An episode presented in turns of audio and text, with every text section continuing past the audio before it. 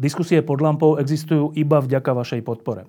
Ak považujete program pod lampou za zmysluplný, pomôže nám už 1 euro za diskusiu. Vopred vám veľmi ďakujeme.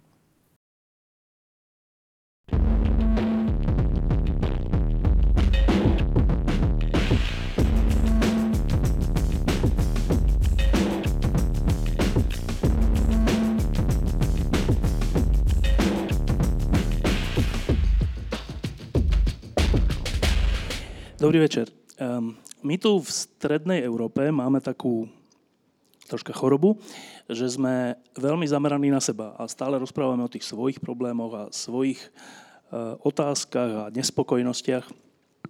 A dnes eh, práve preto urobíme taký pokus výjsť zo svojich malých svetov a troška sa pozrieť na svet okolo seba, ktorý sa nás týka, ale ktorý je trocha iný, ako sme my. A teda porozím pánovi Ažabovi hneď prvú takú e, cvičnú a zahrievaciu otázku, ktorou, ktorou otvoríme tento večer. Takže e, úplne krátko. Čo vás napadne, keď vyslovím dve slova Donald Trump? No samozřejmě mi napadne, že e, se něco děje ve světě, co jsme si nemysleli, že by se dít mohlo. A protože v souvislosti právě s těmito slovy si myslím, že platí, že stav a chod světa malého, našeho, ale i toho nejširšího jsou znepokojivé. A v čom je spojenie Donald Trump pre vás najviac znepokojivé? Že je. Um, preto pýtam, lebo sú ľudia, ktorí hovoria, že áno, však on je taká čudná povaha, ale čo sa týka nejakej politiky alebo nejakých rozhodnutí, tak to je zmes dobrých, zlých a nejakých priemerných rozhodnutí. Nič strašné. No, e, třeba dnes nebo včera, to už podle hodin, jak to bereme, e, rozhodl, že e, jeho lidé nebudou reagovat na předvolání jednotlivých výborů v kongresu. Což je samozřejmě, jak je urážka soudu, tak to je urážka kongresu od prezidenta Spojených států, to je velmi nečekané a Britové říkají, že to je prakticky imperiální rozhodnutí.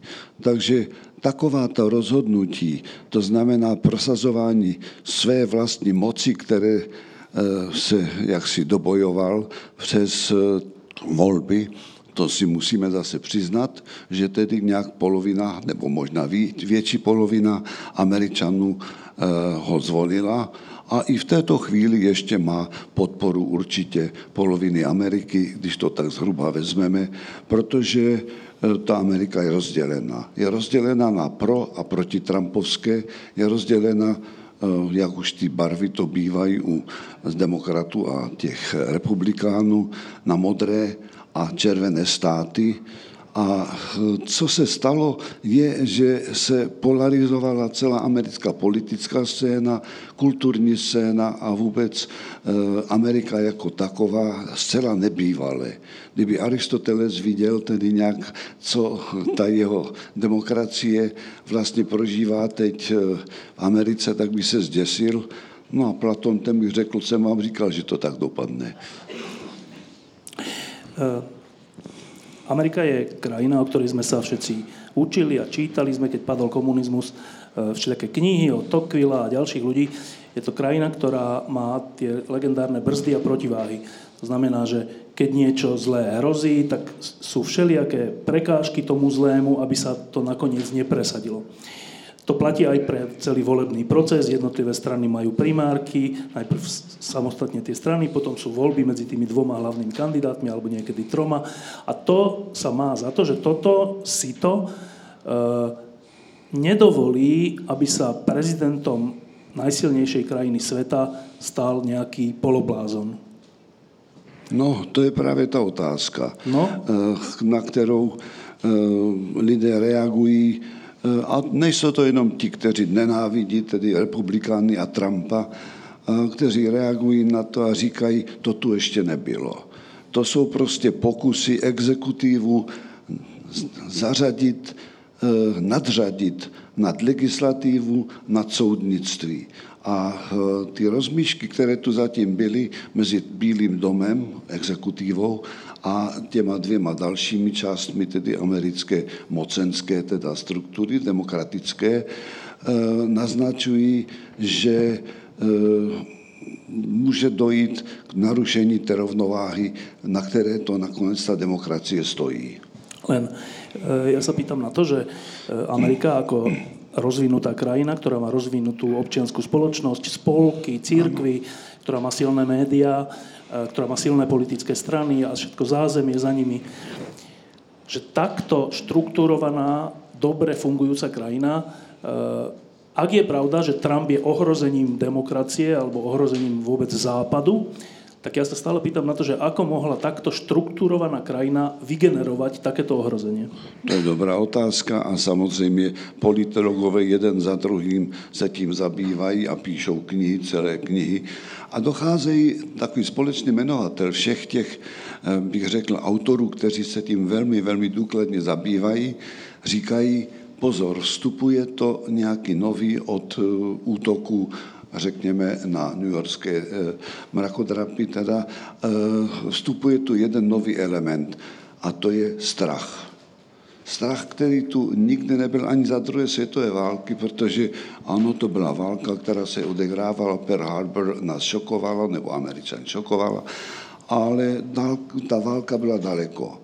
Teď najednou ten strach vešel do společnosti a Amerika, jak je rozdělena na tu modrou a červenou, já bych skoro řekl tedy nějak modrou a rudou, protože eh, jak možná je cítit z toho, jsem asi spíš tedy přítelem té modré, teda nějak těch demokratů, eh, než těch republikánů, se rozdělila totiž také v tom smyslu, že ti republikáni světonázorově. Amerika je v této chvíli rozdělená nejenom na sympatizanty demokratů a republikánů, ale světonázorově. To znamená, že ti rudí, ti červení prostě chtějí zaseknout Ameriku na bodě, na jakém je, vývojovém, nechtějí slyšet o žádných velkých změnách, které by přišly s imigrací, takže omezit emigraci, které by přišly s posilováním federalizace, což taky nechci, protože chtějí decentralizovat spíše a zmenšit vládu, tedy to je vůbec takový pravicový ten pohled. No a e, ti druzí, ti pořád jsou ještě otevřená společnost, zatímco ta republikánská strana se nějak uzavřela. A teď ještě žije a realizuje se pod těmi hesly, kterými vlastně ten Trump velmi chytře oslovil ty neoslovené. Amerika především a uděláme Ameriku opravdu zase znovu velkou. America first a let's make America great again. Že jo? Takže tady to se pro řadu lidí, skoro polovinu Američanů realizuje a ta druhá polovina z toho nemá dobrý pocit, protože si myslí, že to spěje k tomu, jak už jsem říkal, i k ohrožení té demokracie, alebo soutěživosti ve volných, dýchatelných podmienkách. Um, to, to, toto je zaujímavá diskusia, lebo ja som dlhodobo skôr e, priaznivec republikánov, ešte od Regana. E, vy ste asi skôr priaznivec demokratov, ale o to je to zaujímavejšie, že a ja pritom veľmi nemám, teda veľmi kriticky sa pozerám na Trumpa, ale Trump vyhral jednak vo svojej strane e, primárky, čo asi naznačuje krízu republikánskej strany, keď takýto človek vyhral. Áno, súhlasím. Ale súčasne potom vyhral v tom uh, veľkom súboji s favoritkou demokratov, si Hillary Clinton. A ľudia, ktorí sa tomu rozumejú v Amerike, hovoria, že Hillary Clinton nebola oblúbený kandidát, a teda nebola dobrý kandidát vzhľadom k záťaži, ktorú rodina Clintonovcov všeobecně za sebou má. Já bych jenom k tomu řekl souhlasně, že si myslím, že Trump eh, ne tolik vyhrál, jako že Hillary prohrála. No. A čo je to potom za dvojitú krízu? Že republikáni nemajú lepšieho ako Trumpa a demokrati nemajú lepšieho kandidáta, ktorá by, ktorý by porazil Trumpa. To znamená, to vyzerá, že to je kríza celková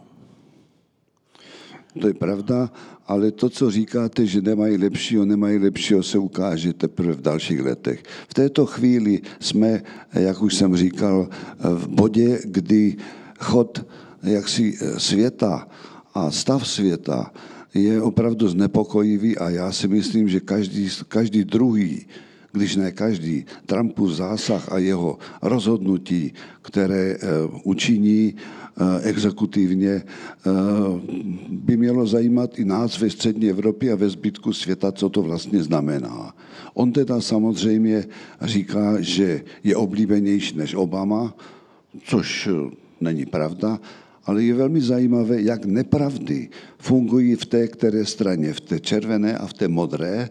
A u těch konzervativců, to znamená u těch republikánů a u všech těch, kteří podporují Trumpa, tedy nějak republikánskou stranu, je možné říci, že věří spíš těm nepravdám, než ti demokrati, kteří Eh, nevěří také některým nepravdám, anebo i pravdám teda o té druhé straně. Ta polarizace je strašná teda v Americe teď a je to i emocionálně, tedy nějak, já si nemyslím, že se ty dvě strany ani v občanské válce v polovině 19. století tolik nenenáviděli, jako teď prostě se politici a politické špičky, bych řekl, protože ten národ je vláčen teď nějak médií a politickými špičkami. Um, aj u nás v Európe, aj u nás v strednej Európe uh, je taký trend, že uh, veľa ľudí má pocit, silný pocit, že politici ich nereprezentujú, že politici si robia svoje, svoje biznisy najmä. Uh, u vás to bolo ODS, u nás to bol Mečiar a Fico a ďalší u vás je to teraz Zeman s Babišom, že, že politika je odtrhnutá od ľudí, že to, to je ich biznis, iba, iba pri voľbách niečo rozprávajú a potom si riešia svoje záujmy. A tak sa mi zdá, že v Amerike sa to isté stalo, že ten Trump je výsledkom pocitu ľudí, že klasickí republikáni a klasickí demokrati sú od nich odtrhnutí. Mýlim sa? Já myslím, že to je pravda. Já to cítím také tak. A hlavně se říká, že jsou ty, ty špičky prostě vlastně vůbec neoslovují tu masu svých voličů. Takže eh, ten stav je znepokojivý teda ze dvou důvodů. Že je ne, že jenom Trump v Bílém domě, ale že takováto situace v Americe teď. A já nevím, do jaké míry racionálně, protože emocionálně a iracionálně ano, a to Trump velmi umí, tedy a za podpory bych řekl svých médií to také činí, ale podobně to vidíme teda v Maďarsku nebo i u nás a tak dále, v malém, že jo, samozřejmě. E, takže k čemu to spěje teda v těch Spojených státech u dalších voleb? Může vyhrát Trump. To si prostě musíme přiznat, protože je e, to schopný demagog tedy nějak. Že? A umí prostě pracovat i s, faktam, s fakty, která jsou lživá. A on to ví dokonce, že jsou třeba. Že? Ale taková je americká politika teď. Já bych řekl, že to základní, co mě na té americké politice vadí, je, že jsou to peníze, které rozhodují daleko víc než programy to vidíte od primárek, jak jeden za druhým vypadává, aniž kdo poslouchá, co nabízí jako program, ale jaká je finanční podpora toho, kterého kandidáta určí, kdy v prvním, v prvním, druhém nebo ve třetím kole prostě vypadne. Ešte kým sa dostaneme k tomu, čo ten Trump znamená pre nás, tak ešte jedna taká vec, ktorá ma trocha míli. Uh, okolo Trumpa sú aj rozumní, zodpovední ľudia. Eh, jeho, Které často vyměňuje. A potom ich samozrejme vymení, ale jeho eh, takým obhajcom je Rudy Giuliani, ktorý, to je ten legendárny starosta New Yorku po tom, čo boli dvojičky, ktorý sa tam zachoval veľmi dobre a ktorý naozaj zobral tú zodpovednosť na seba a zvládol ju. Eh, viceprezident je podobný typ.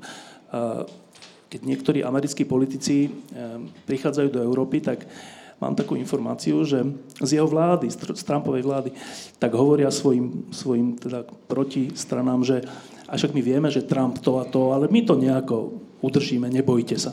Čiže e, tá, ten celkový obraz je taký, že dobre, že Trump je, je to čudný človek, ale my, rozumní a zodpovední Američania, to nejakým spôsobom udržíme. Je to naivita tých ľudí? To se ukáže, já nevím, já myslím, že do jisté míry ano. Já si myslím, že mají tendenci tito lidé, o kterých mluvíte, a to mohou být poradci z Harvardu, z Yaleu a tak dále, dřívějších prezidentů, že jsou tak trochu naivní. Protože ty škody, které teda může, řekněme, Trump a jeho teda administrativa nadělat a už se dělají škody na, bych řekl, existenci budování americké společnosti jako demokratické společnosti, otevřené společnosti, otevřené společnosti v tom smyslu, že byla schopna pojmout do roku 65 miliony a miliony lidí z celého světa. Po roce 65 ještě se to několikrát znásobilo po tom novém imigračním zákoně. A, takže toto všechno jako kdyby nebylo a Trump říká, Amerika především, a teď také vzkázal už, už je nás tu dost, zavíráme. Možná, že se to líbí a že to slyšíme v menším, třeba i takových lidí, jako je eh, představitel maďarské vlády, zavíráme. Bezpečnost, bezpečnost, bezpečnost, pochopitelně to je otázka interpretace teď, jestli stavět ploty, zavíráme se vůči světu. Amerika nicméně, na rozdíl od Evropy, by jednoznačně měla dokazovat, a ta historie to potvrzuje, že každá emigrační vlna ekonomicky přispěla americkému bohatství. To je jedna věc. Ti lidé byli asi motivovaní, kteří přicházejí, čili přicházeli ti, kteří většinou tedy nějak eh, té Americe vlastně přispěli. Eh, I k budování toho, eh, té plurality, té společnosti, ta v Evropě neexistuje taková, jako existuje ve Spojených státech. A byla schopná ta společnost absorbovat a vlastně se obohatit. Což zase při multikulturalismu, o kterém se mluví na obou stranách teda Atlantiku, američané říkají, vy jste v Evropě to udělali špatně a děláte to špatně tím, že ty menšiny, cizích nebo jiných, kteří se k vám přistěvávají, necháváte v jakémsi ghetto systému. Takže ti si teda jako navzájem hrají a chtějí teda také si, já nevím, vyrovnat účty třeba s tou bílou Eh, bílým obyvatelstvím teda Evropy. To se v Americe nedělo, ale teď, po té, co Trump jednoznačně a rázně omezil eh, možnost emigrace a přijímání emigrantů do Spojených států, eh, se objevujeme v botě, o kterém nevíme, jak se to vlastně vyvine. Je dost dobře možné, že Amerika po tom roce 65, poté co přicházeli miliony z Latinské Ameriky, z Asie, i z Afriky někteří, že, tak, že to bude těžko zvládat. A zdá se, že to zvládá spíš, než to zvládáme my v Evropě. Teraz k tomu Trumpovi a jeho, jeho vplyvu na európsko-americké vzťahy, na to, ako vyzerá Západ a aký bude Západ v budúcnosti. Uh, on ma na to všelijaké výroky a všelijaké kroky urobil. Ja som si zapamätal dva, ktoré sa mi zdali najnebezpečnejšie. Jeden, keď uh, v ekonomickej oblasti a v súvislosti s obchodom použil slovo na Európsku úniu, že to je náš nepriateľ. To, to sa stalo prvýkrát, hádam, od vojny že americký prezident povedal o Európe, o Európskej únii, že to je nepriateľ v súvislosti s obchodom. A druhý, druhá taká veta, keď zauvažoval o tom, či by sa nemalo zrušiť NATO, Severoatlantická aliancia, na ktorej stojí od druhej svetovej vojny mier a bezpečnosť v Európe. To nás samozřejmě muselo vystrašit, tak, takováto slova, no, jako jestli by se nemělo zrušit NATO. No a to sa pýtam, že ano. v akom stave je naše spojenectvo s Amerikou? Já doufám, že už to, že několikrát měnil to vyjádření o vztahu Ameriky a k Evropě a NATO, ukazuje, že to byl zase jeho úlet twitterovský. Ty on sám musí velmi často měnit, nebo obměňovat aspoň nebo dokonce stahovat zpátky. Já si myslím, že ty jeho další návštěvy a že Amerika, jak jste o tom předtím mluvil, je přece jenom takováto struktura demokracie, že by nedovolila, aby i on jako prezident prostě se distancoval od role NATO v Evropě a ve světě, kde od samého počátku, od toho vzniku, samozřejmě vedoucí úlohu hraje USA. To, že nás kritizuje, že málo tedy jaksi přispíváme k tomu, k existenci a ve vybavení a chodu NATO, je potřeba vážně ten zvažovat a také se to dělá, že i ve střední a východní Evropě někteří už na to reagovali. Jiní, kteří říkají, on Trump vlastně neví, co říká, protože počítá jenom jednoznačně teda to, co se koupí a to, co se koupí, jak říká Macron, dokonce ve Spojených státech, takže jsou to jeho takové zájmy a tak trochu příliš lehkovážné úlety a že toto nemůže myslet vážně. Ale to, co jste se, jak jste se ptal, jak tedy nějak se chová k Evropě, anebo vůbec ke zbytku světa, třeba Americe, existovaly mi velmi dobře zpracované, velmi dobře fungující ekonomické komerční vztahy mezi Spojenými státy, Kanadou a Mexikem. Eh, Trump rozbil celý tento jeden systém a projednal nebo dojednal eh, oddělené smlouvy s Mexikem pod tlakem ekonomickým samozřejmě. Mexiko není dost silný partner a také s Kanadou. Kanada protestovala, ale řekněme si to na rovinu, ta Spojené státy jsou stále ještě mocnost, která rozhoduje. A takže i o tom svém, o tom, s kým bude nebo nebude spolupracovat, obchodovat a tak dále. Takže takový to rozděluj a panuj, co Trump začal v tom mezinárodním eh, kontextu, není pro nás dobré v Európe, aj tu v strednej, e, existuje okrem ľudí, existuje okrem ľudí, ktorí si uvedomujú rolu Ameriky pre našu slobodu, jednak v prípade komunizmu, ale aj vôbec pri garantovaní hraníc a všetkého. E, existuje aj veľká skupina ľudí, ktorí zdieľajú silný antiamerikanizmus. A pre týchto ľudí e, je Trump vlastne vítaná vec, lebo oni hovorí, vidíte, však to sú Američania, takí sú Američania, buďme konečne samostatní od Ameriky, my Európa. No a teraz to je tá otázka. E, máme na to, aby sme boli od Ameriky nezávislí? Podívejme se na naše historii, na naše historii, to nemáme. Nemá to dokonce na to nejenom my Češi a Slováci, ale zřejmě na to nemá ani Evropa. Když se podívejme, když byly světové války, tak jsme čekali na to, až k tomu, až přistoupí tedy také Amerika eh, k zásahu do první světové války, druhé světové války a dokonce při rozpadu Jugoslávie eh, muselo dojít na americký zásah, který tedy nějak pomohl, eh, bych řekl, od genocidy teda Jugoslávie. Nemáme. Nemáme a měli bychom o to stát, eh, Určitě bychom neměli naslouchat propagandě teda takových antiamerikanických, já nevím, ať už komunistických anebo jinak motivovaných teda hlasů. Ešte sa k tomu tam predsa len, že od vojny uplynulo už veľa desiatok rokov, eh, od druhej svetovej vojny a eh, ekonomicky sa Európa veľmi, nielenže zotavila z tej vojny, ale aj pozdvihla. Európska únia ako celok je jedno z najsilnejších, ak nie najsilnejšie zoskupenie ekonomicky. Ano. Čiže tí ľudia by asi povedali, že No ale teraz je už nová situácia, už na to máme, sme ekonomicky na tom dobre. Čo nám vlastne chýba k tomu, aby sme e, sa vyrovnali Amerike v tej, v tej veľmocenskej pozícii?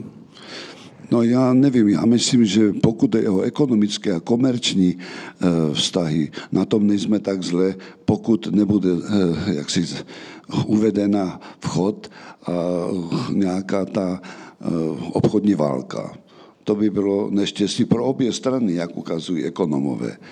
Ale jinak já bych řekl, že tady je potřeba se podívat, jaké jsou alternativy prostě. Já si myslím, že to spojení, spojenectví se Spojenými státy, které začalo tedy od Masaryka a pokračuje teda dále, a jak jste říkal, Marshallův plán, čili Amerika v minulosti ořád ještě bych řekl pomáhala Evropě jako partnerovi. Teď to je další kritika Trumpa, teda, kterou mám, anebo kterou e, sdílím s těmi kritiky Trumpa, že chce prostě e, ty fungující ekonomické vztahy a komerční vztahy nějak posílit v tom smyslu, aby to byla Amerika především. Eh, já si nemyslím, že Amerika prodělávala na, obchodu, na obchodě tedy s Evropou anebo se zbytkem světa. Eh, také se velmi rychle zvedla eh, po té krizi na začátku 21. století ekonomicky a tak dále. A to bylo také proto, že byla součástí většího světa to by nemělo se zapomínat, na to by neměl zapomínat ani pan Trump. Ehm, jedna vec je ekonomická sila a jedna vec je nejaká ochota konať. Ehm, Američania sú známi tým, že sú ochotní konať. A my sme skôr známi tým, že stále uvažujeme a rozprávame sa a potom často nedojde k tomu činu. Ehm, v tejto situácii, keď, keď je Amerika taká, aká je za Trumpa a keď tá, to nejaké spojenstvo je minimálne oslabené. E, súčasne tu narastá e, rozpínajúce sa Rusko, alebo Rusko, ktoré sa chce vrátiť na svetovú scénu tým spôsobom, že silovo. A vidíme to na Ukrajine, vidíme to v Gruzínsku a všelikde. Teraz, nedávno, pred pár dňami, e, Putin vymyslel takú vec, že, do, že dostanú všetci Ukrajinci ruské občanstvo, ak chcú a to znamená v tých oblastiach, už nie je len o Krym, ale o ďalšie oblasti, ešte sa zvýši celé to napätie a tá vojna. E, bola by Európa schopná, máme na to, teraz nemyslím finančne, ale nejako mentálne, bez Ameriky čeliť Putinovmu Rusku? Já si myslím, že ne. Já si myslím, že ne a svým způsobem si to uvědomuje a z jeho chování to vyplývá, si to uvědomuje i Trump a vůbec Amerika. A je řada Američanů i představitelů, tedy nějak bych řekl vládních vrstev, znepokojena tím, co se tu rýsuje jako možná spolupráce, možné styky Trumpa a Putina. Eh, to nemusí být osobní, že by Putin podporoval, ale jistě mu stálo o to. Mají společný cíl a to je zajímavé a to je znepokojivé. Mají společný cíl oslabit Evropskou unii. Asi z různých důvodů, ale ten cíl je společný. A zdá se, že při jistých chvilkách, tedy nějak výměny názoru a tak dále, to dokonce se objeví i zcela viditeľne. Keď hovoríte, že obidva majú spoločný cieľ oslabiť Európsku úniu, e, motivácia, motivácia Ruska a Putina je, je zrejmá. Čím slabšia Európska únia, tým on má väčšiu šancu tu nejako pôsobiť a rozšíriť sa. E, motivácia Trumpa až taká zrejmá nie je. No tak on to řekl přímo i paní kancléřce, že e, německé, že prostě vlastně ona svým způsobem šidí NATO a šídí Ameriku teda tím, že nepřispívají více tak, jak by se mělo, nebo tak, jak podle jeho pohledu by měli Němci přispívat. To je jedna věc, ale že čo, čo je, prečo je v záujme Trumpa, aby Európa byla rozdělená? Já si myslím, že to není v jeho zájmu, ale on se chová tak, jako kdyby to tak bylo, pod heslem teda Amerika je pro mě to nejdůležitější. A některé jeho zásahy, některé jeho rozhodnutí jsou krátkodobá. Tak to aspoň vidí i experti. A keď ste na tú otázku, že či by sme boli ochotní alebo schopní eh, čeliť eh, tomu imperiálnemu Rusku, ste povedali, že nie. My, Európa. Prečo by sme tomu neboli schopní čeliť? Proč bychom nebyli schopni čelit? No, z několika důvodů.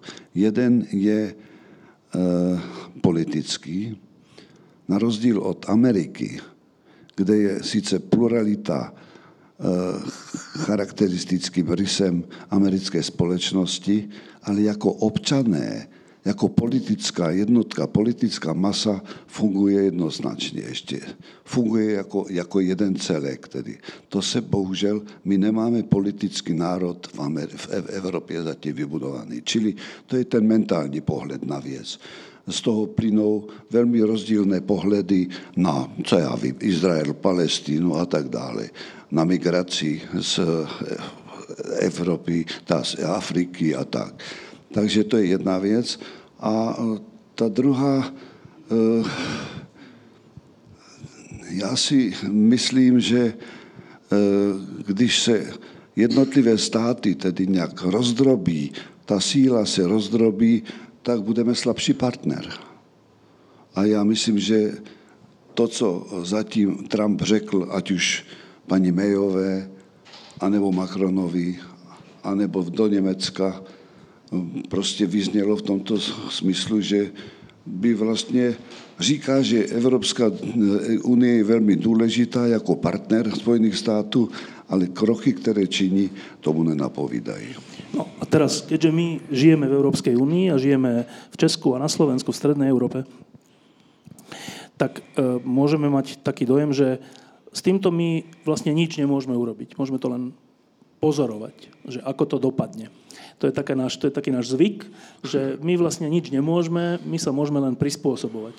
Nikdy nebojujeme, vždycky sa prispôsobíme. Zložíme zbranie a podpíšeme všetko, čo nám povedia. Um, no a teraz to je, je to tak, že to je tak no. vysoká vec, americký prezident a celok Európskej únie a k tomu Rusko a Čína, že my tu v Česku a na Slovensku k tomu nemáme čo povedať? No nevím, tak on má v rodině několik Čechů, teda vlastně eh, matku své dcery teda a dceru, že? takže zas úplně oddělený to není, teda, ale to nic neznamená, jak víme. Eh, já si myslím, že by nás mělo zajímat, jak se vyvíjí, vyvíjejí Spojené státy. A eh, mně jde o to, co jsem naznačil na samém počátku to, co si myslím, že by Aristoteles teď nějak viděl jako krizi demokracie, to, co se děje, to je to ohrožení toho dělení moci a posilování exekutivy na úkor těch dvou dalších, eh, což se děje a což se svým způsobem, a to je zajímavé, jako odráží i v chování politiků a možná i na národu v Evropě a ve střední Evropě. To jsou ty důvody, pro které si myslím, jsou to důvody vnitřní, pochopitelně, proč máme Maďarsko, Polsko, Itálii a tak dále. Švédsko dokonce, že, eh, že se takto vyvíjí, ale svým způsobem ta, vy jste to říkal na samém počátku, tedy nějak, že Amerika byla modelová demokracie. Čili Amerika jako modelová demokracie stále ještě existuje a měla by tedy nějak vést k tomu, aby to vedlo já si myslím, a to je mu osobní název, liberální otevřené demokracii spíš než ty uzavřené, teda neliberální. Um, pýtam sa to preto, lebo eh, u nás na Slovensku teraz existuje taká diskusia, dobre, nazvime to týmto vznešeným slovom, že, že e, či majú Američania e, platiť rekonštrukciu naš, nášho jedného letiska, vojenského letiska, ktoré by mohli aj oni potom využívať. A časť spoločnosti a významná časť politikov je proti. Že oni nechcú, aby Američania u nás platili rekonštrukciu letiska, už vôbec nie nejaké e, americké jednotky alebo základne, alebo tak. Če- pred rokmi bola táto diskusia v Českej republike o tom radare a a tiež bola taká vypetá tá diskusia. Byla a byli spíš lidé proti. Skôr to boli ľudia proti. A to dokonce minister zahraničí no. tehdy. A, a pritom uh, máme tu vedľa Polsko, kúsok, a Poliaci, Poliakom je úplne jasné, že musia tam mať americké základne, lebo vtedy sú bezpeční, čo sa týka E, prípadnej agresie Ruska. Keď tam je americká základňa, tak Rusko nezautočí, lebo Rusko sa bojí len síly.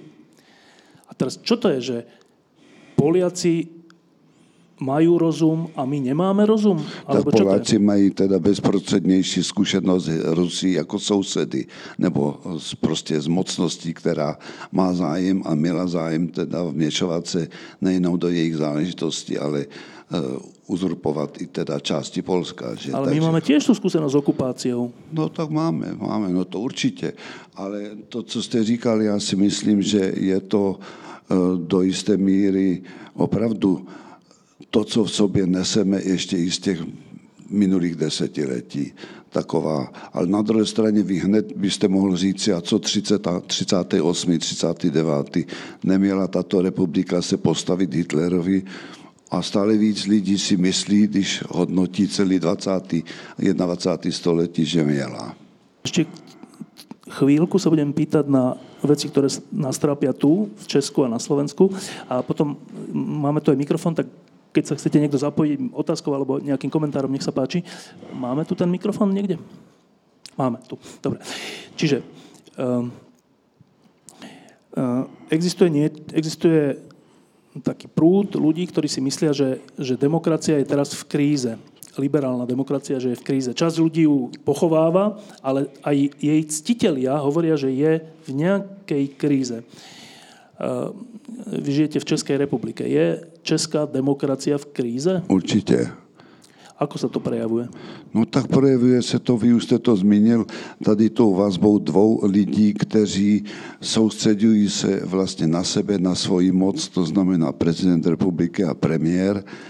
Uh, mění vládu podle toho, jak se jim to hodí, tedy nějak, čili velmi osobně motivované změny, já nevím, na složení vlády, ale také na to, jakou roli má třeba prezident ve společnosti podle ústavy, na kterou přísahal, jako je třeba jmenování profesorů vysokoškolských a tak dále.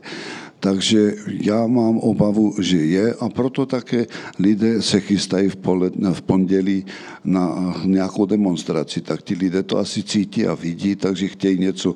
Nebudou ty demonstrace tak silné, bych řekla, tak účinné, jako byly na Slovensku, což za což já teda vyjadřuji obdiv tedy nějak ke slovenským sousedům, bratrům, bratrům a, a sestrám.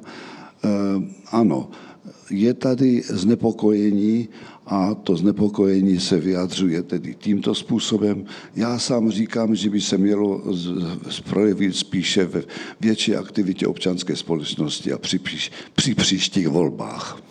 Ale ako prezident Zeman, tak predseda vlády Babiš, Slovák, um, prišli k moci voľbami, demokraticky. To jo. Uh, to znamená, tí ľudia, ktorí ich volia, uh, čo ideme o nich povedať, že oni sú nepriatelia demokracie, keď volia takýchto ľudí, alebo Prečo to nazývame krízou? Veď to je normálny prejav demokracie, že ľudia si zvolia, koho chcú. No, e, jsou tu takovéto drobnosti, které to přece jenom trochu porušují. Například e, to, že třeba prezident republiky nemusí, a to už je prezident tedy nějak, ale i v kampani, vlastně my nevíme, nikdy jsme neviděli, do jaké míry a jakým způsobem je jeho kampaň financována. A to je dost důležitý problém. Eh, pan Babiš je vlastně eh, v situaci, kdy má zodpovídat, a to nejspíš soudům, za to a Evropské unii, ale i této společnosti, za to, jakým způsobem zbohatl nebo jakým způsobem vlastně se choval jako eh, šéf firmy, jak on říká.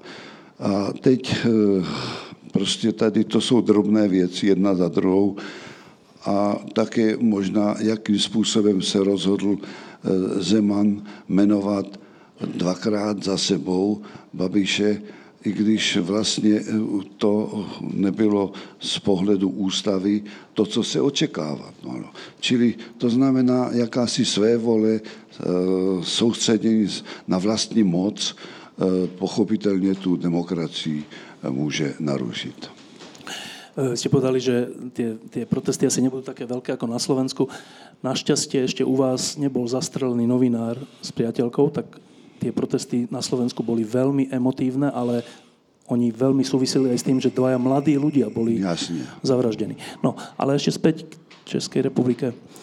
Um, to, že si ľudia volia takýchto reprezentantov, ako je Zeman a Babiš, asi teda svedčí o nejakej frustrácii tých českých voličov. Možná, že to je tá krize. A ja som, ja som dlhé, ja som začínal ako novinár v Lidových novinách a to bolo v 91. vím. roku. Pamatuj. A, a ja som tedy nevidel na Slovensku dobré noviny. A pre mňa bola Česká republika, čo sa týka všeobecne kultúry, inšpiráciou a vzorom a ja som bol rád, že sme Československo, lebo to ťahalo Slovensko troška dopredu, aj kultúrne. Teraz myslím v širokom zmysle kultúrne. Ale dnes, keď sa pozerám na českého prezidenta a na predsedu vlády, ktorý vlastní rozhodujúce média a nikomu to nevadí, teda jemu to nevadí a jeho voličom to nevadí, a ktorý má konflikt záujmov najväčší od roku 89, čo ja poznám a nevadí to, tak pre mňa je Česká republika dnes antivzorom toho, ako má vyzerať nejaká kultúrna spoločnosť v tomto vonkajšom prejave. Bohužiaľ A musím neviem, čo sa stalo. Čo sa stalo od 90. od Havla a, a toho všetkého po dnešok, že to takto vyzerá?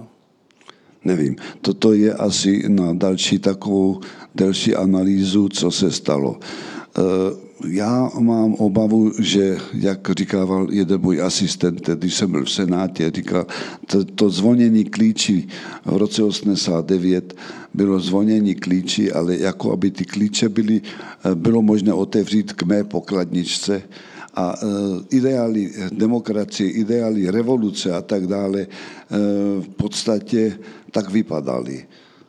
A tak se tak zpívalo a volalo potom. Ale v podstatě já to vidím teda také v tom, jakým způsobem hodnotíme příspěvky, já nevím, evropské k různým eh, stavbám, k budování čističek a tak dále, k opravě tedy historických objektů.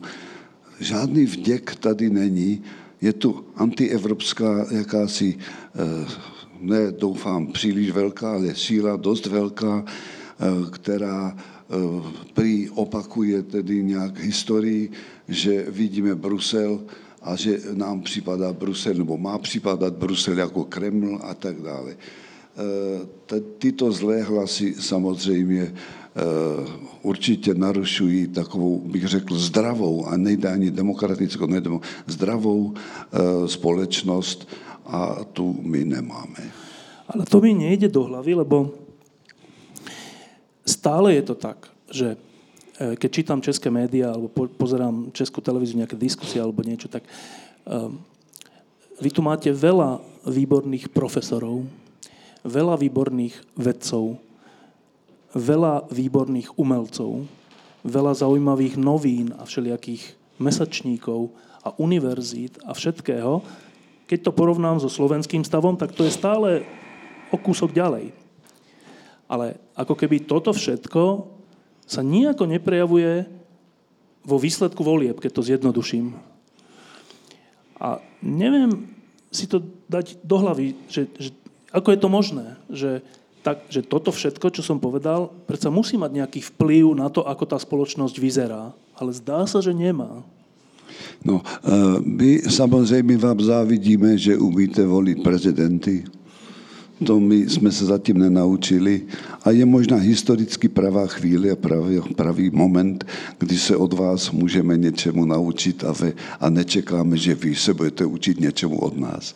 Takže já jenom doufám, že to přesáhne třeba i hranice Moravy, ten nějak a eh, ten váš duch, a doufám, že nebude vykoupený ničím takovým, jako byla ta vražda obou mladých lidí, teda, že ten váš duch ten nějak na naši stranu eh, přejde a že nás ovlivní. No, to ďakujem pekne, ale uh, to, tým ste neodpovedali na moju otázku, že, že to kultúrne podhubie české, ktoré určite existuje, je dnes nejak zatlačené z hľadiska vplyvu do úplného úzadia. No, já si myslím to, co jsem říkal, že Evropě chybí politický národ, což Amerika má, i když je rozdělený teď, je to ale, jsou to dva politické národy, my to nemáme. Či to znamená jakási ochota občanů stát se opravdu občany, tu chybí a já nevím, jestli je to tím, že jsme občany nebyli 30-40 roků a že jsme zapomněli, jak se to teda dělá. Nicméně 89. zdálo se, by nám to vrátil, ale velmi brzy, velmi brzy politické strany na této straně Československa se, já bych řekl, naučili opičit o politické strany, která byla jediná a k moci postupují teda takovým způsobem, jako postupovalo KSČ. Já mám obavu, že politicky, z toho politologického hlediska, tedy e, naše strany nebyly garancí té demokracie, kterou si občany vydobili tedy nějak na náměstích a při demonstracích. A ti občané sami netrvali na tom, že si to od svých zástupců přejí. No, v tom 89.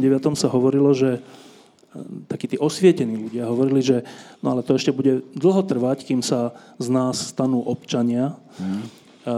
Ale myslelo sa, že to bude trvať desiatky rokov, že 20 rokov, 30 rokov, 40 rokov, Mojžišovský príklad.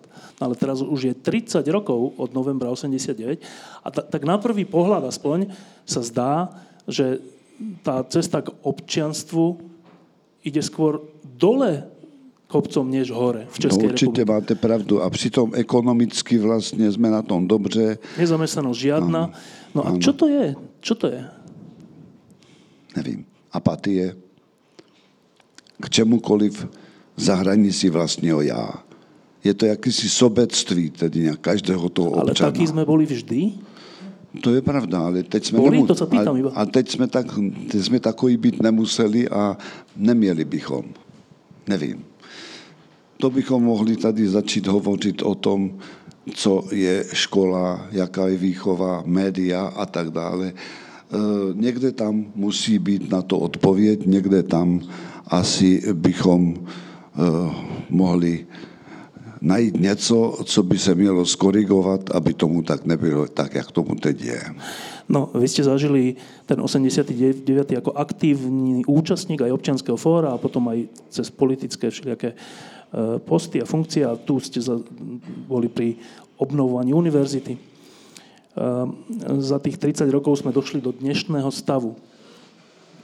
Keď sa na to pozriete aj dozadu, aj pred rok 89, aj po, tak v čom je vaša nádej, že sa to zmení k lepšiemu? Já bych nerad řekl, že by to měl být, nebo mohl být nějaký velmi, velmi vážný šok. Eh, to říkají i někteří politologové, kteří nesouhlasí s tím, jak se vyvíjí Spojené státy americké. Že 9-11, prostě ten útok na Ameriku, na civilizaci, jak to říkalo, vlastně Američany spojil. A tehdy to vypadalo, že společně Američani budou bojovat proti terorismu a tak dále. Prostě se nějak spojili jako národ a byli a začali být aktivní. Zajímavé bylo teda také, jak levá a pravá strana se, eh, jak přijímali to, co nepřijímají už teď stejně. To znamená stavět nebo nestavět ploty, stavět nebo nestavět zdi, eh, dopouštět se i mučení, kdybychom chtěli se dobrat pravdy, jako v těch táborech, teda jako na Kubě a tak dále, že, eh, tak tady se rozdělili do této chvíle zcela zase, i když v tom na počátku tedy toho, toho útoku byli zcela, viděli ten svět stejně. Takže já mám obavu, že nějaký šok, ať už ekonomický, doufejme, že ne militární, nebo militaristický šok, tedy nějak může eh, svět vůbec tedy nějak probudit. Globalizace se nepodaří ani jako politická, politický program, ani jako ekonomický program.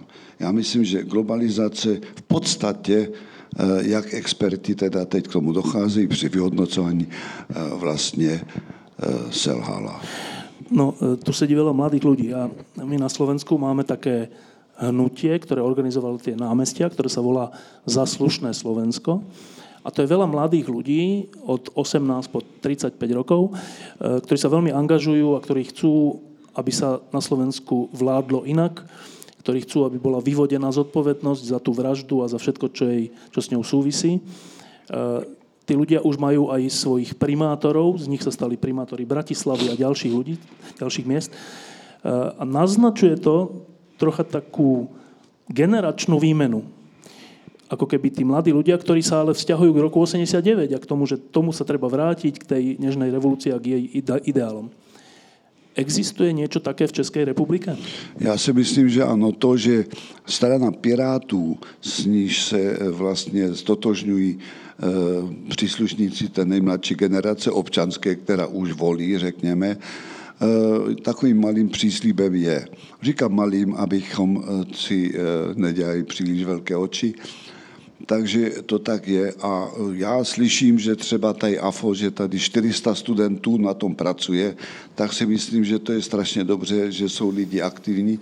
Od malička, od mládí by měli lidé až do důchodového věku i po něm měli hledat něco, proč tu jsme vůbec na tom světě. A že tu jsme, anebo to ospravedlnění naší existence na světě je v tom, že tu jsme pro někoho nebo pro něco. Když to pochopíme, tak se budeme chovat i jako společnost jinak.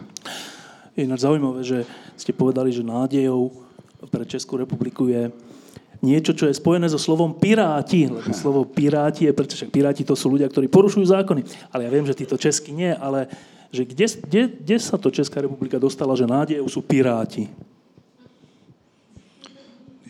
Nevím, asi by měli odpovídat eh, teda ti, ti mladí, proč tedy nějak volí uh, ty piráty. Uh, asi je to reakce na politické strany, o kterých jsem já mluvil, který, které se jedna za druhou prostě nějakým způsobem opičili, protože chtěli uh, mocenský jaksi aparát vybudovat, aby jim sloužil v těch minulých letech a jak říkám, je to skoro napodobení KSČ eh, z dřívější doby, jak si před 89. rokem. Tak, otázky. Tu je mikrofon. Ehm, iba sa prihláste, nech sa páči, tam je hneď prvá. Dobrý den. Eh, pane profesore, vy jste tady mluvil o tom, že o tom ohrožení demokracie v České republice a nějak se to spojoval eh, se současnou eh, vládní garniturou. Já bych se vás chtěl zeptat, nemyslíte, že ohrožením demokracie bylo třeba například také to, když premiér za ODS Nečas měl šéfkou sekretariátu osobu, která zneužila tajnou službu pro osobní účely, což už je pravomocně odsouzeno.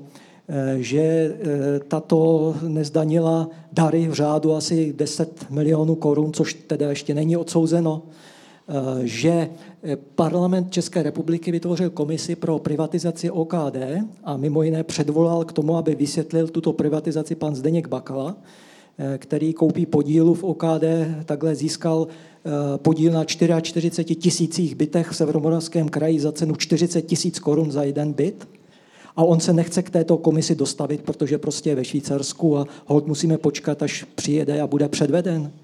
Eh, není ohrožením demokracie to, že od roku 2006 do roku 2012 deficity státních rozpočtů v do období, kdy byl ministrem financí pan Kalousek a předsedou vlády pan Nečas a pan Topolánek, vznikl dluh řádově 730 miliard korun, který po přepočtení na současnou hodnotu dělá asi polovinu státního dluhu České republiky. A mohl bych mluvit možná o 830 tisících lidech, kteří jsou v exekuci. Část z nich za pohledávky ve výši desítek korun, které se tehdejšími zákony mohly zvýšit platbou exekutorovi a právníkovi po pěti tisících a následnými úroky na desítky tisíc korun. A možná, že bych mohl jmenovat spoustu dalších kaus a možná taky to, jak se tady člověk vůbec domůže, třeba jenom toho práva, kolik desítek nebo kolik let tady toto trvá. Nemyslíte si, že i tohle mohlo být ohrožení demokracie a v důsledku tohoto vede do stavu, kdy lidi volí tak, jak říkáte, možná zvláštně, jak volí teď? Já doufám, že jsem nenaznačoval, že nic takového ohrožení demokracie není, tedy nějaký, já nevím, klientelismus, eh, špatné zacházení s prostředky, které vytvoří tento národ a tak dále. Eh, samozřejmě korupce a eh, jaksi nečisté jednání, tedy nějak z prostředky, které tento národ teď nějak vyprodukuje a daně ho odvádějí a tak dále.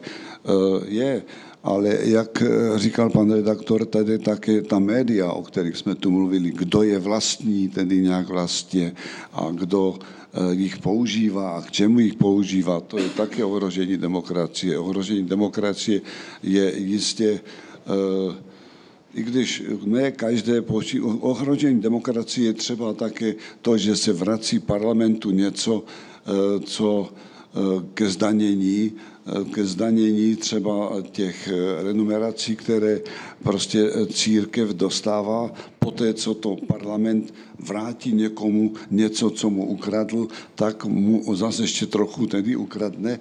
To je samozřejmě, to, ale to už potom bych řekl, je taková ta, ten, ta, ta drobnokresba, tedy nějaká chodu Eh, to nemusí být přímo ohrožení demokracie, to může být ohrožení, já nevím, přímé, čestné, zodpovědné politiky.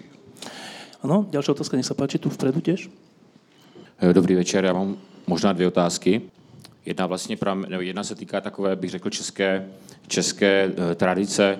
Ono samozřejmě, a, a přede, předesílám, že jsem nikdy Zemana nevolil a nevolil jsem ani Babiše, nikdy ono už vlastně to porušování té, té ústavy nebo té, eh, toho ústavního systému, ono to má tradici v, Česku, v Česku, v Československu a potom v Česku vlastně už od Masaryka, protože vlastně i za Masaryka se poměrně výrazně v jeho prospěch, protože byl tak natolik silná osobnost, eh, se ta ústava porušovala. Eh, částečně vlastně, byť neříkám, že to, má, že to je ve stejné intenzitě, ono se to potom stupňovalo, i Havel, částečně se snažil jako kdyby v rámci té ústavy sice pohybovat, ale, ale na, na hranu. Potom dál zašel Klaus a samozřejmě Zeman, Zeman už jako kdyby to zkouší, eh, co, co, co, co nejdál. Takže, ale, ale Češi, jako kdyby jsem chtěl říct, že vždycky měli pro to jakousi sympatii, že chtěli vlastně takového to trochu panovníka než prezidenta, takže jim to tolerovali. To je můj názor na to. A potom já s, s vámi souhlasím, že v těch různých jako kdyby institucionálních věcech tam ta demokracie kulhá a je to je ohrožena, ale pořád si prostě a pan Hříb se na to ptal taky, nedovedu na to odpovědět, jako kdyby oni mají tu podporu. Ten, ten Babiš prostě vyhrál několik voleb po sobě, od, od roku 2011 nebo 2013 vyhrává všechny volby. I ten Zeman, který se choval velmi podobně, v tom prvním volebním období zase vyhrál, jako kdyby, jo. A to je prostě výsledek prezidentských voleb, je prostě výsledek nepochybně prezident, ne, demokratických voleb. A to stejné platí o volbách do, do sněmovny nebo do senátu. To znamená, v tomto jako kdyby ten handicap té demokracie nevidím. Jo? Ta, samozřejmě ta demokracie může sama sebe zahubit, to se může stát, jo? ale prostě nemůže nikdo z nás pochybnit, eh, že to je prostě výsledek nějaké demokratické procedury. Minimálně toto, a že, ty, že ti lidé si to volí dobrovolně. A ta účast třeba v těch prezidentských volbách nebyla úplně nízká, tam byla kolem 70%. Jenom tak, takový je doplnění k tomu děkuji. Jak říkal můj přítel Vojtěch Cepl, eh, člen ústavního soudu, tedy to znamená, demokracie Eh, znamená starost o menšinu, která prohrála nejenom no, vítězství většiny, která o několik nebo i několikanásobně vyhrála. Takže to je eh, nakonec aristotelovská představa, tedy jak demokracie a eh, ten jak už jsem zmínil Platón, ten by řekl takové, teda ta, ta demokracie, já jsem vám vždycky říkal, že to nebude fungovat, protože ti, kteří volí, nemů, nejsou, a to v Americe znělo velmi často, nejsou ještě hodní toho, aby volili.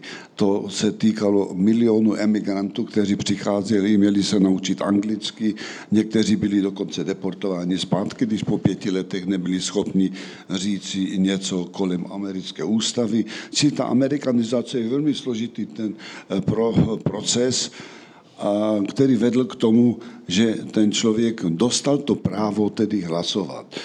Eh, při těch eh, emigrantech teď a eh, to znamená i vlastně nelegální migraci třeba Mexičanů do Ameriky, to znamená těch Čekanů, se to stává velkým problémem a problémem možná i té demokracie. nějak. A zase z druhé strany, teda to znamená z ohrožení od těch, kteří vlastně ještě nejsou, jak říká teda ta Amerika oficiálně, zrali na to, aby to by řekl taky ten Platon, zrali na to, aby hlasovali. Nech sa páči, ďalšia otázka tu vpredu. Um, dobrý večer. Um, v Amerike sa zvolebnieva, budúci rok tu tam máme prezidentské voľby. A vyzerá to tak, že za republikánov to teda bude znovu asi Trump. A ja som sa chcel možno spýtať, myslíte si, že aj by mohol druhýkrát vyhrať, prípadne čo by to znamenalo, keď druhýkrát vyhrá? A ešte druhá otázka, kto by mal byť možno taký, nie akože osob, osoba meno, ale typovo nějaký kandidát demokratů, kdo by mohl vlastně vůbec ho porazit? No, to už jsem říkal na samém počátku, že to není vyloučeno, že vyhraje Trump po druhé volby, eh, protože je to na 50-50 Samozřejmě eh, jsou tady drobné teda takové problémy a možná i důvody, pro které Trump vyhrál a e, možná vyhrát neměl, jak říkají někteří, kteří spočítají všechny hlasy. Je to také americký systém, který je velmi podivný. E, třeba, já nevím, za stát Wyoming máte dva senátory e, a počet obyvatel je tam asi, já nevím, 200 tisíc nebo kolik. A za Kalifornii máte taky dva senátory a počet obyvatel je 20 milionů. Jo, takže e, to, je, to není krize demokracie, ale to je volání poté, abychom se podívali, zda se s tím něco nemá udělat.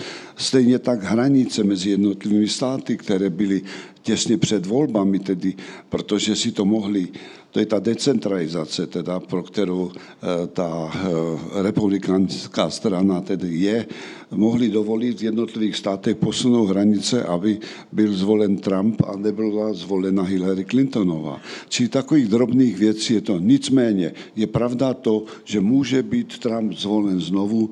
Do jisté míry možná bude i rozhodovat, co svět mimo Ameriku bude říkat na americké chování, čili chování jejich prezidenta, i to je možné a že to nějakým způsobem ovlivní prostě ten výsledek voleb. A také pochopitelně ti, ty rostoucí, ale ty zase nebudou tolik růst, protože on omezil migraci na polovinu. Noví migranti většinou nejsou pro republikánské strany, protože republikáni nejsou moc ani pro uh, tu migraci, tedy nějak nových nových Evropanů, ale hlavně z jiných kontinentů do Ameriky. A to druhé, to bylo... To druhé bylo, že či demokrati mají nějakého kandidáta, který by mohl... Nevím, nevím. Já myslím, že zatím Eh, jak jsem viděl, že vede Joe Biden, tak to je skoro jako kdybych se rozhodl, že půjdu do voleb, já si myslím, takže to eh, a nepůjdu. Já jsem 15 minut měli do voleb, tedy nějak to jsem neudělal, protože jsem spočítal, že bych nemohl postoupit za, za, do dalšího kola. A nevím nevím, je tady velký problém, jestli to může být ta velmi zkušená paní Pelosiová třeba, anebo velmi neskušení a nový, nové tváře. Ty jsou ovšem tak radikální, že i někteří tedy nějak eh, demokrati eh, se budou s tím těžko vyrovnávat. I když, pozor, Trump byl samozřejmě dlouho, dlouho eh, kandidát Eh, spíš za sebe, než za republikánskou stranu a on vyhrál, a to je to důležité, za prvé republikánskou stranu a pak vyhrál prezidentské volby. A to je zase potřeba mu přičíst jaksi k dobru.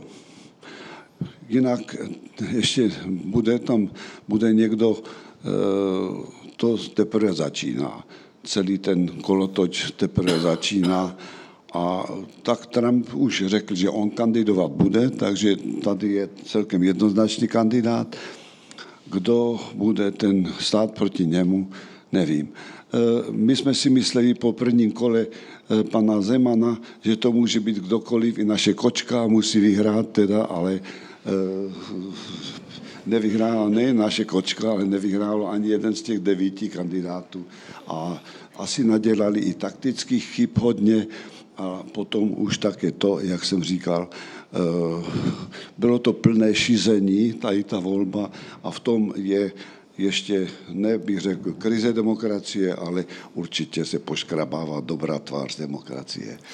Tam je další otázka? Já mám ještě jednu otázku, a už si můžu být poslední, týká je to fakt otázka. Eh, skoro jste na ně odpověděl, než jsem se zeptal.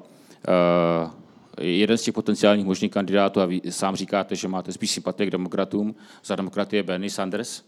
Chtěl jsem se zeptat, eh, je to poměrně hodně radikální politik s hodně radikálními názory. Kdybyste byl američan a měl se rozhodovat mezi Trumpem a Sandersem, jste si jist, koho byste volil? Děkuji. To, to asi, asi budeme hlasovat každý jinak. Teda, to, nie, to, jak, to sa vás jak, jak znám pana Hryba teda. Jako, no, takže já samozřejmě eh, pro Sandersa, ale nemyslím, že je to dobrá volba teda kandidáta, protože při slově socialismus američané, velká většina Amerikanů vidí rudě stále ještě. Co, co to znamená nebo neznamená, teda jiná věc, to je, to je na dlouhé povídání, ale nemyslím si, že i když, i když samozřejmě paní eh, Clintonová eh, je vina tím, že ten Sanders se nedostal dál. Jak víme, teda byly tam všelijaké záležitosti nepravě pěkné. Áno, e, teda v tomto zmysle by sme volili inak, lebo ja by som v, takom, v, tak, v takejto dvojvoľbe nevolil. To, to sa mi stalo raz v živote, keď bolo, na Slovensku boli prezidentské voľby a v druhom kole bol Mečiar a Gašparovič. Dvaja zakladatelia HZDS, tak ja som vtedy jedinýkrát nevolil a myslím, že keby bol, že Sanders, Trump, tak to by bolo druhýkrát v mojom živote, keby som nevolil. Našťastie to ne, nebudem musieť absolvovať. Tak, ešte pár otázok, nech sa páči. Ještě jenom dva krátké dotazy. Eh, není možná v odpovědi to, proč byl zvolen Trump právě eh, to, jakým způsobem dopadly primárky demokratické straně, čili jakým způsobem se paní Clintonová vypořádala s Bernie Sandersem. Ne, nemohlo tohle mít právě vliv na to, že to dopadlo takhle, protože možná ti někteří, kteří volili Sandersa a viděli, co se stalo, tak možná právě na truc volili tak, aby nebyla zvolena Clintonová. Možná, že to byly právě těch několik potřebných hlasů, které ty swing states eh, hodili tam. A druhý kratulinky jenom dotaz, eh, když jste tady ještě mluvil o tom vlastnictví českých médií, tak bych se chtěl jenom zeptat, jestli víte, komu patří nakladatelství Ekonomia, včetně hospodářských novin, jednoho z nejznámějších českých titulů, když už jsme o tom bavíme. Dobre, čiže prvá, to echo je takové ja vám, prvá otázka je, že či práve to, ako sa Clintonová zachovala k Sandersovi pri tých primárkach, nespôsobilo, že potom jeho voliči ju nevolili a teda vlastne vyhral Trump? Áno, je to možné. Čiže odpovede, aj odpovede je to možné. A druhá otázka, že či viete, kto vlastní vydavateľstvo Ekonomia s hospodárskymi novinami, ale neviem, čo, k čomu smerujete, lebo to nevlastní nejaký politik, nie? No, pán Bakala myslíte. No ale to je politik, že to je iné, ale to, to je, keď hovoríme o Babiše, to je, to je čistý ale konflikt záujmu. Není, není uh, premiér. No. To je možná rozdíl. Dobre, dobre. Tak ešte je nejaká otázka, tu je vpredu, ešte posledné, možno dve, tri, keď máte ešte niekto, nech sa páči tu.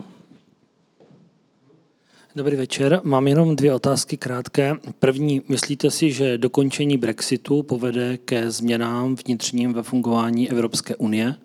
A druhá, vidíte nějaký prostor v České republice pro vznik politické strany, která by zastupovala především seniory, teď nemyslím pejorativně nějaké důchodce za životní jistoty, ale skutečně stranu, která by za sebou měla tu mocnou voličskou základnu těch zkušených a moudrých lidí, protože tak to je, to je mocná síla. Před volbami a u nás taková strana vlastně neexistuje. 30 let po převratu nebo po sametové revoluci. Dobre, čiže prvá otázka, teda prvá otázka je, že Brexit v zmysle, či po odchode Británie, ak vôbec k nemu dojde, ale teda, eh, či sa zreformuje fungovanie Európskej únie k lepšiemu. To je příliš... Eh, Na mikrofon?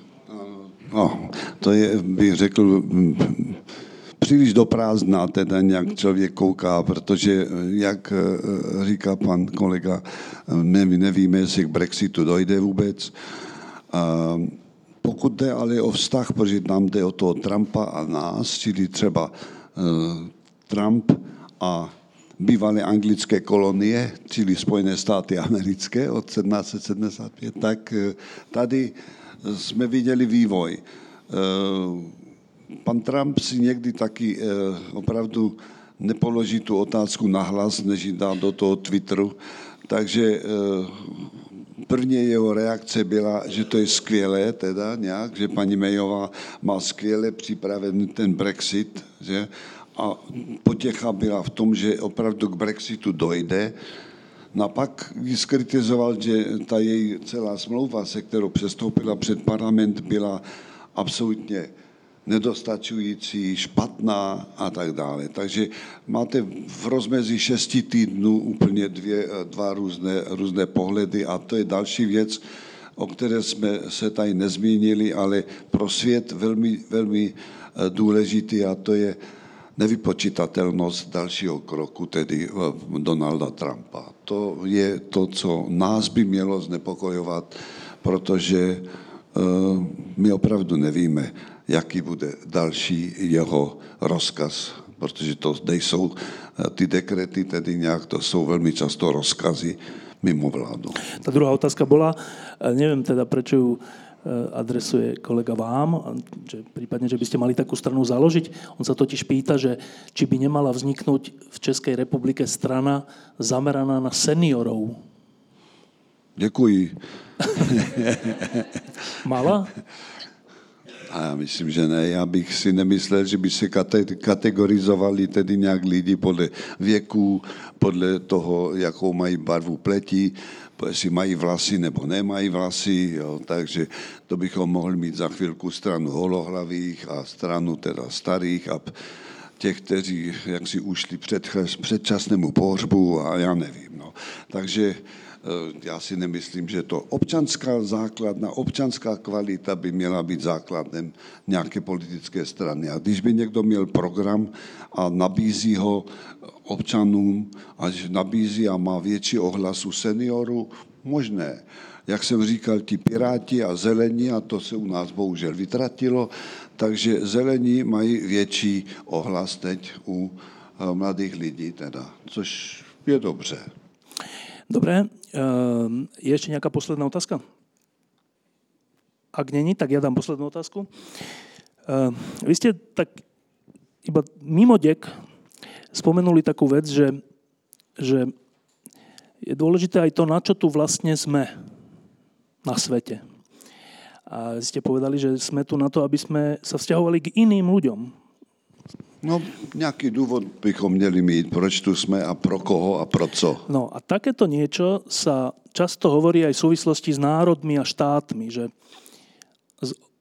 o zmysle českého štátu, o zmysle existencie slovenského národa. My máme o tom všelijaké mýty, že tisíc rokov sme bojovali za samostatnosť, hoci pred tisíc rokmi žiadni Slováci neboli, ale tak, také sú už mýty.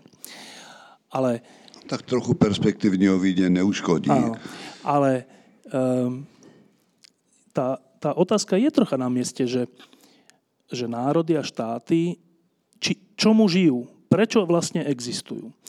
A um, my máme za sebou nejaké dejiny a nejakú históriu, kde sa na to môžeme pozrieť, prečo sme tu boli, čomu sme vzdorovali, za čo sme bojovali. Eh, často sme boli zbabelí, ale niekedy sme boli aj hrdinskí a niekedy boli svetlé obdobia našich dejín a niekedy boli také tmavšie, kolaborantské a všelijaké, normalizačné. Ale teraz žijeme v roku 2019. Čomu žije český národ? No, uh to právě chybí tady toto eh, rozhodnutí, k čemu žije, protože já si myslím osobně, když se dívám na Evropu, když se dívám na svět, jako celý ten svět, takže národní státy tady nemají v tom světě naší bezprostřední delší budoucnosti vlastně své oprávnění. Já myslím, že hráli a dohráli někde úspěšně, někde méně úspěšně, někdy krvavě dokonce velmi často svoji roli národní státy jsou pasé, ale realita taková není. Realita potvrzuje, že nejsou. My bychom si možná přáli, aby byli pasé, abychom se spojovali jako občané světa spíše než jako uh, členové té které teda komunity, která se říká národ. A stát by vznikla jako ta struktura, který ten národ vlastně udržuje, udržuje při životě. Ale vy teda hovoríte, že český národ dnes žije bez nějakého společného zmyslu? No, nejenom český národ. Já dokonce říkám, že je to do jisté míry nemoc Evropy. Podívejte, američané měli vždycky americký sen. I ti, kteří tam chodí, tedy nějak jenom, aby si přilepšili, ti, kteří utíkají před nebezpečím a tak dále. Ale mají americký sen. Evropský sen neexistuje. A český sen? To napsal kolega, jak víte, teda jako velmi pěkně, jak si to přečtěme a to není moc optimistické. Neexistuje? Já nevím. Že třeba vás porazíme v hokeji, tedy nějaká to. To je skôr slovenský sen, to je česká realita, ale... No ne my, ale že budeme mistři, mistři světa tedy nějak u, u vás, ano, ano. No, eh, podívejte, my jsme s Michalem Kocábem jednali se sovětskou eh, okupační armádou a v červnu 1991 jsme jim mávali, odjížděli. To si nikdo v roce 89 neumí představit. S Michalem jsme si říkali, jsme potom viděli film, který a tak dále. Tento národ byl absolutně tichý, nikdo nezatleskal. Já nemyslím, že by měli hladit Kocába a Jařaba, ale prostě být, projevit radost, že tedy odchází okupační armáda. Tu radost jsme si nechali spíš na to, že dáme Sovětům gol v hokeji, než na to, abychom odmávali tedy okupační armádu. Jsme malí, nemáme dost síly na tom, na to, pro, na, pro to nebo na to, abychom si takový sen vůbec vytvořili. Opa. Mám obavu. Volby ukazují, že jsme strašně materiálně a koukáme se velmi, velmi na to, co mě to dá do mé kapsy. Čili Evropská unie, ať staví tady toto dálnice a tak dále. A co mám z toho já? se ptá český občan. No bezprostředně nic, akorát, že si tam zajedeš a můžeš teda to, ale bezprostředně nic. Je to velké zklamání, čili my mluvíme o krizích, já si myslím, že máme krizi českého národa. Ďakujem Olomouckému univerzitnému prostrediu a ďakujem pánovi Jozefovi Jažabovi. Ešte pekný večer. Děkuji za pozvání.